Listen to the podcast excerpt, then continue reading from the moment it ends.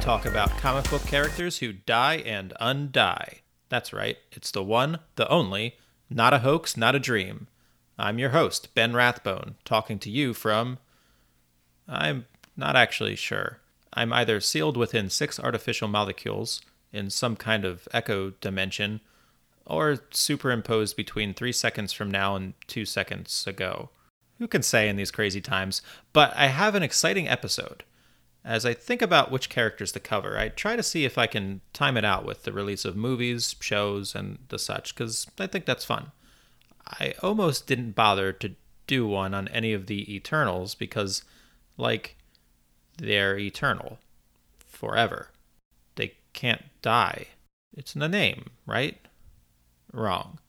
Not only did some of the Eternals die, they all did.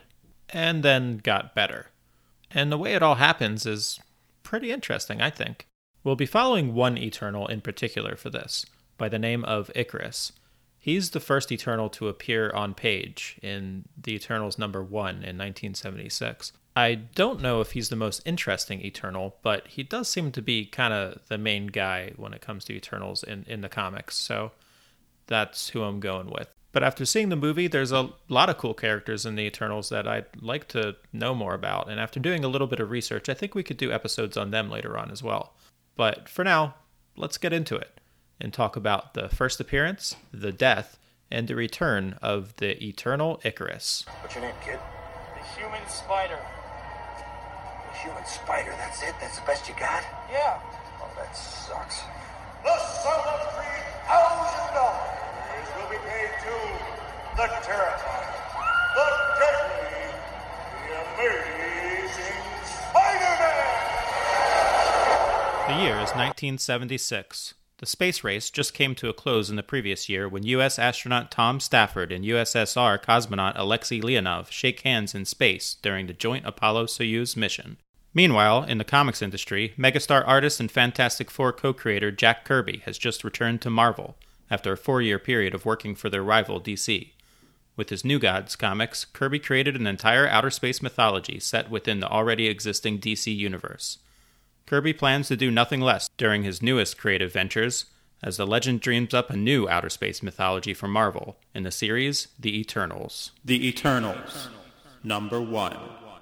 Conceived, written, and drawn by Jack Kirby, inked by John Verpoorten, lettered by Gaspar, colored by Glynis Wein. Three individuals approach a majestically carved statue of some otherworldly being's head. Dr. Daniel Damian and his daughter Margo have discovered the God Chamber, the hidden location of numerous artifacts depicting a pantheon of enigmatic cosmic deities worshipped by the Incan peoples.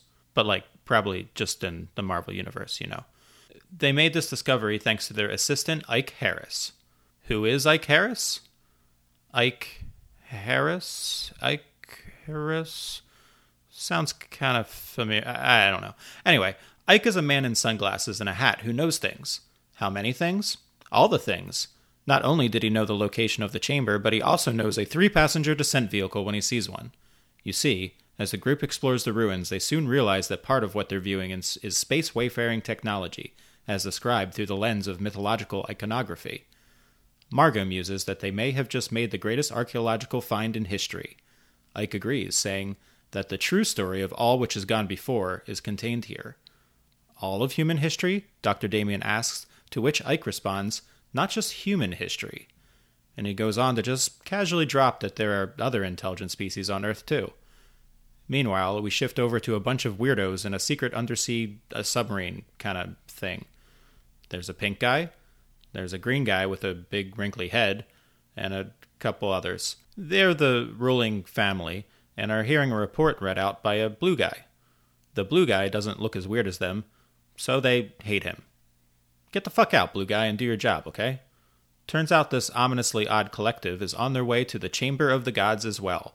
The green wrinkly guy, Tode, is concerned about the gods' imminent return, as they may scourge them from the earth, as they did in ancient times. The pink guy, Kro, assures him that he'll find and destroy the cosmic beacon before that will happen. Cutting back to our heroes, Ike has discovered a giant screen TV connected to a telescope. It's depicting the universe, which he calls the vast home of the gods. He reveals that his name is not Ike Harris, but actually Icarus. Ike Harris. Icar- oh, oh, damn it. He explains that he is not human, but instead a race related to humans, and launches into the story of how both their species came to be. Long ago, the space gods depicted in these chambers discovered Earth. They found here a planet thriving with a diversity of wildlife and took it upon themselves to kidnap apes and hook their brains up to weird space technology, which bestowed upon them a cosmic chemistry to jumpstart their evolutionary progress. This process created three distinct species the deviants, unstable, ever changing creatures constantly at war, the Eternals, functionally immortal who live apart from other living beings, and humans. Well, you know humans. The deviants traveled far underground where they engineered weapons. Humankind's encounters with them throughout the years inspired myths of monsters and other horrors. The Eternals traveled to the highest mountaintops where they developed supernatural powers. Encounters with them inspired entire pantheons of mythological beings. Deviants like crunchy peanut butter, and Eternals like creamy. Deviants like pineapples on their pizza, Eternals are snobs about it. They don't like each other. Humans, meanwhile, well, they're just doing all that good human shit, you know. Not long after the telling of this incredible story, Kro, who, if you haven't figured it out yet, is a deviant, shows up with an attack squad of his kind. They will stop at nothing to destroy the beacon, which Icarus wants to use to bring the space gods to Earth. But they are too late, as the Eternal is able to activate the beacon in front of their eyes. The deviants fire laser weaponry at Icarus and his companions, but Icarus is able to quickly mold the atoms of the air into a force field that blocks the attack. He then counterattacks by firing twin beams of energy from his eyes. The fight continues as the doctor joins the fray with a pistol, but the fracas is interrupted by a mighty sound. Everyone who remains standing, deviant, human, and eternal, makes their way outside to look up at the gigantic alien vehicle descending from the sky. The space gods have heard the call and are here to pay a visit. This comic was pretty wild. Anyone will tell you that Jack Kirby's biggest strength was his imagination, and that bears out here. The big ideas on show are incredible. Sure, the the whole aliens change the course of human evolution and history thing is a well-traveled sci-fi trope at this point, but was it in 1976? Probably not so much. The downside is that the group dynamics are a little two-dimensional so far. The deviants are laid out to be the ugly bad ones and the eternals the beautiful good ones. But like looked at objectively, the deviants aren't all that wrong. Like if these space gods are going to destroy them all, I'd want to stop the beacon too, you know? I'd like to think that Kirby plays with these perceptions as the series continues. It makes it a little bit more dynamic, but from what I understand, that's not the case. But I do like Jack Kirby, and the story and art here are pretty cool.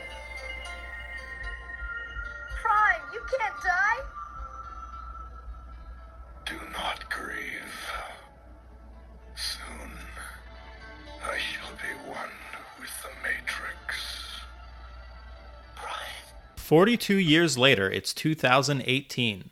By now, Marvel Comics has become more than just a comics publisher. Black Panther and Avengers Infinity War both smashed box office records this year, further cementing Marvel's motion picture empire. Let's pick up from the end of the Eternals number one in the comics universe. That space god who showed up at the end of the issue is part of a hyper advanced, hyper powerful race of giant humanoids named the Celestials. This one in particular is named Arishem the Judge, and he is here to, you guessed it, judge. Us, specifically. He's here to judge humanity. He decides to hang out for 50 years before he makes his decision. Icarus is captured and imprisoned in a tube at the bottom of the ocean while defending New York City against a deviant attack. He gets out later on. Arishem the judge is joined by other celestials, and at some point they decide to make the judgment a, a bit early. We pass. Woo! As this latest host of celestials leave, most of the Eternals leave as well, all grouped together within one collective consciousness named the Unimind. Icarus remains behind to defend Earth against the Deviants. He does so here and there, but mostly fades into the background of the Marvel Universe, occasionally teaming up with other superheroes, most notably for our purposes, Iron Man. At one point, him and all the Earthbound Eternals lose their memories, and he's able to regain his and sets out on a journey to reawaken the others. After this, he travels up to Mount Olympia to hang out there like many Eternals have done throughout history. None of the Eternals, or anyone else, expected that the next time they'd see the Celestials would be as corpses raining down from the sky. the giants were killed by dark celestials, brought here to Earth by Norse god Loki. A new Avengers roster forms to deal with the threat. We've got Captain America, Iron Man, Thor, Black Panther, Captain Marvel, Doctor Strange, a more hulkish than normal She Hulk, and Ghost Rider. And that just about catches us up to Avengers, Volume 8, Number 4. by Jason Aaron, Paco Medina, and Ed McGuinness, with inkers Juan Velasco and Mark Morales, color artist David Curiel, and letterer VC's Corey Petit. We open to Odin, Allfather of the North Pantheon, telling a story of the first team of Avengers, which he formed and led one million years in the past. As Odin tells it, his first team was both different and familiar. Play along and see if you can match the prehistoric characters with their modern iterations. There was a pompous sorcerer named Agamotto, a hulking green monster named Starbrand, a flaming skull named Ryder, a masked warrior named Panther, a redhead with a fire aura named Phoenix, and Iron Fist. Okay, so so the last one is Iron Fist. Odin tells this story to Thor and She-Hulk, who have come to ask the Allfather how to defeat a dark celestial. Odin admits that yes, his team was able to fell one of the creatures, but it was already weakened and sickly before the battle was met. This final host, he says, is unstoppable. Thor refuses to believe this and urges his father to give them any weapon that could aid them. Odin relents and takes them to a room sheathed in ice. Thor and She Hulk begin to pummel their way through. The story shifts to another fabled home of a mythological pantheon, Mount Olympia, home of the Eternals. Iron Man and Doctor Strange have come here looking for information on these celestials, but the scene they arrive to is horrific. I'm sorry, Toady, Doctor Strange says, but I can find no signs of life here. It would appear that the Eternals are dead. Indeed, the floors of the building held aloft by Olympia are scattered with the corpses of Eternals. Dr. Strange goes on to say that they did this to each other, or to themselves, within the last few hours. He gives his condolences to Iron Man, who hung out with them here and there. Iron Man says that yes, he knew them, but he never really understood them. As the two heroes strategize their next move, a dying voice calls out to them. The truth, it says. The truth tore us apart. Iron Man follows the voice and finds Icarus, bleeding to death. Tony tells him to save his strength, but the Eternal explains the dark secret that caused them to destroy themselves. We are a lie, Tony Stark. We Eternals. We're great fools. We weren't here to protect you. Cultivate. We were to cultivate you. Your virulence. To them, to the space gods, you are a youthful pathogen. You are the ultimate. Doctor Strange arrives and attempts to save Icarus from his wounds, but he is too late. The Eternal continues. I fell. Falling felt good for a change.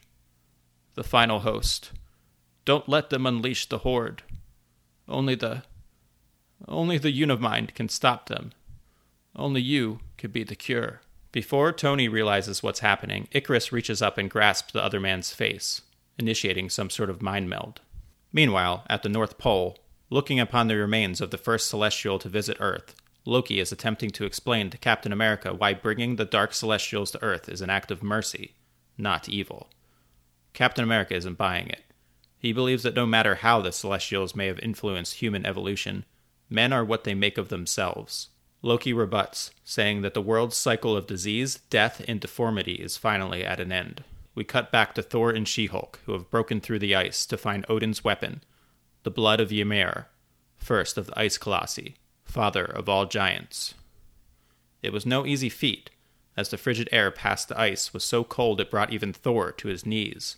A fervent kiss from the towering, muscular heroine warms and rejuvenates the god, saving him. As they return, Odin repeats that even with this weapon, they do not have a chance of victory. He recounts his own team's battle with a host of celestials, come to investigate the one who they defeated before. Odin recalls how futile their efforts were, how each of them fell to the giants, until it was him, alone, left. Say farewell to Midgard, once and for all, Odin says, just as I should have done. This comic was also wild. Jason Aaron really seems to get the scope of what Kirby intended with his original concept of the Celestials and does a great job playing with these characters. As far as the Eternals, okay, so so it's become something of a trope in comic books to kill characters for the purpose of magnifying the threat of a villain or situation. And that's totally what's happening here. I don't usually care for it, but in this case it does kind of work. It really comes down to what kind of familiarity or attachment a person has to the characters of the Eternals. If someone were a fan of them, this would kind of suck. Besides Icarus, the rest of them just die off panel. And while Icarus kind of has a moment where he's trying to pass information on to Iron Man, all in all, the deaths themselves are pointless and unheroic.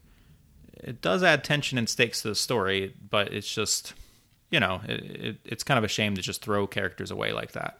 That being said, this take on the Avengers is very cool. Just the stakes, the story, the art, the characters they choose. I love seeing Ghost Rider in the mix here. I'm digging it. This whole story is actually really good start to finish. It's a good homage to the very first forming of the Avengers with, you know, having Loki there. And yeah, it's rad. Superman, how can you be? Alive? Toy Man sent me to the future.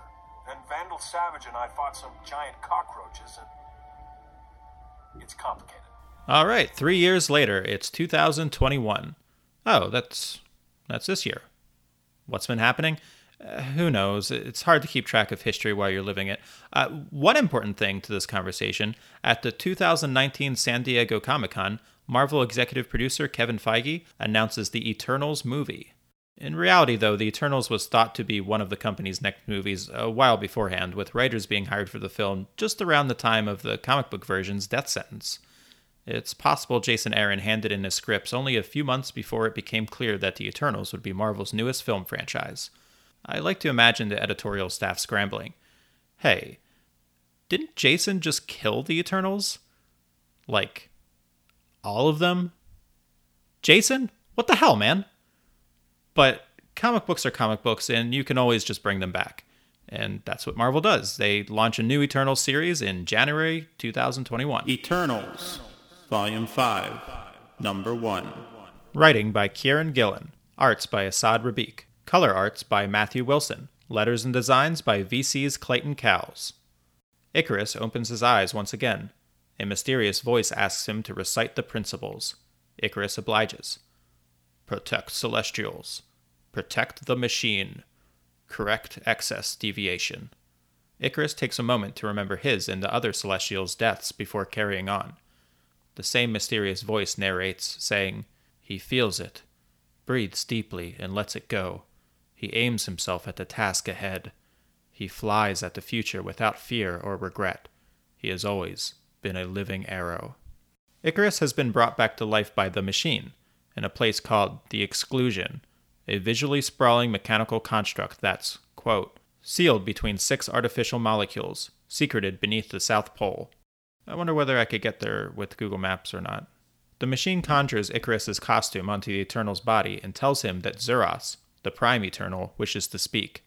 Zuras tells Icarus that a decision has been made and that Sprite is to be freed from her imprisonment, restored to her last safe backup, despite what she has done in the past. Ikaris isn't happy about it, but he goes and gets her. Sprite is very much her namesake lithe, energetic, and obnoxious. She immediately starts to annoy Icarus by taunting him to catch her and creating a bunch of illusionary duplicates to confuse him. After a tussle, Sprite teleports away, and Icarus follows after. One of the perks of being an Eternal is that the machine acts as a global transit system, allowing them to teleport to one of the various nodes built out across the world. Even immortal beings have to make a commute sometimes, I guess. But they do it in style. Now, in New York City, Sprite is astonished by what she finds there.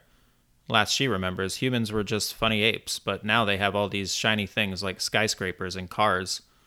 Sprite asks what she did to be punished, and Icarus explains that she grew bored as an eternal child and nearly destroyed the machine to try to free herself from that.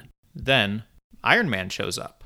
Icarus explains that the Eternals are feeling much better these days, and their conversation is interrupted by both Eternals briefly keeling over from an excess deviation alert, where they gotta go take care of a deviant. Iron Man offers to help, but the Eternals say they've got it handled. So the metalhead flies off, saying, Eternals gotta eternal. Icarus and Sprite head into the sewers to hunt a deviant.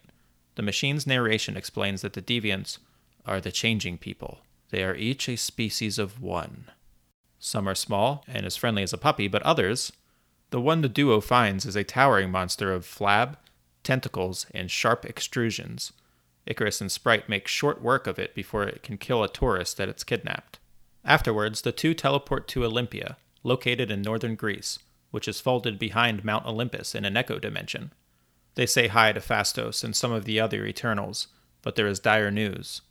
Zuras has been murdered. Icarus bickers with fellow Eternal Druig over the next best course of action. Druig argues for them to wait until Zuras is brought back to life, so he can tell them what happened. But Icarus is a protagonist, so if there's anything he's bad at, it's waiting. He asks the machine to track the destination of the murderer and travels to Titanos, fallen capital of the Eternals, superimposed between three seconds from now and two seconds ago. Wait, so that would make it. Uh, forget it. Here, Icarus sees some visions of an event yet to come, the sight of a boy's grave. Icarus doesn't know the name on the grave, but decides out loud that the boy will live. But another voice nearby objects. More eternal blasphemy, an affront against the universe. All that live must die. When I am done, there will be but a single thing that is eternal death. Icarus looks over to see Thanos. You know, that big purple guy who likes to collect pretty stones. Wow. Wasn't expecting to see that guy, huh? This was pretty good. I think this is the best and only way to reboot old properties like the Eternals that have been used inconsistently over the years. You start the world building from the ground up, introducing new unifying ideas while referencing where they've been before. I really like the through line of seeing the Eternals through the eyes of Iron Man, who doesn't really get what they're doing. You know, he knows about them, but doesn't really get their deal. Kind of like most readers, you know, they, they they know the Eternals. The name is kind of familiar, but what are they actually doing? What are they about? Yeah, I who knows. So yeah, that was neat. It kind of cements their position in the Marvel universe as obscure but rich with complex history. I think the machine makes a very cool narrator throughout this issue. As far as I know, the machine is a new element to the Eternals, and I really like it a lot. I think the Eternals kind of need something like that. And it's it serves the purpose of primarily bringing the Eternals back to life, but more so than that, it it kind of cements them all together, serving as this unifying element to all of the different characters and all of the different interpretations. It's also unclear how reliable of a narrator the machine is. It certainly has opinions about Icarus, as well as the other Eternals that we encounter in this issue. It also makes some pop culture references that I I, I, I liked. I, I left it out of my synopsis because it wasn't super relevant, but at one point the machine talks about gremlins to make a point, and it's kind of the machine itself is kind of surprised to find itself make those references, kind of further the question of, of how reliable of a narrator the machine is. So, yeah, it's always nice to have a narr- narrator that's both omniscient but has a personality. So, that that's really cool to see. I really like that Thanos is the villain pitted against the Eternals. The more you know about the characters, the more it just makes sense. Continuity wise, Thanos is the son of a prominent Eternal, but beyond that, it makes sense thematically.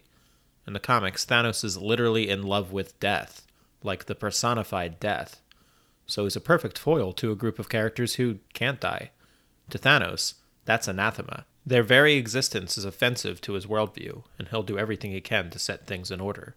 Finally, I much prefer the way the deviants are handled in this interpretation than it what than they were originally or in other interpretations I've seen. So in this, the deviants are less so a rival civilization of humanoids and more so monsters. More specifically, each new deviant is something completely different. So they're they're not like a people that are all hanging out with each other and are inherently evil. It's just each one is just a new, completely different creature.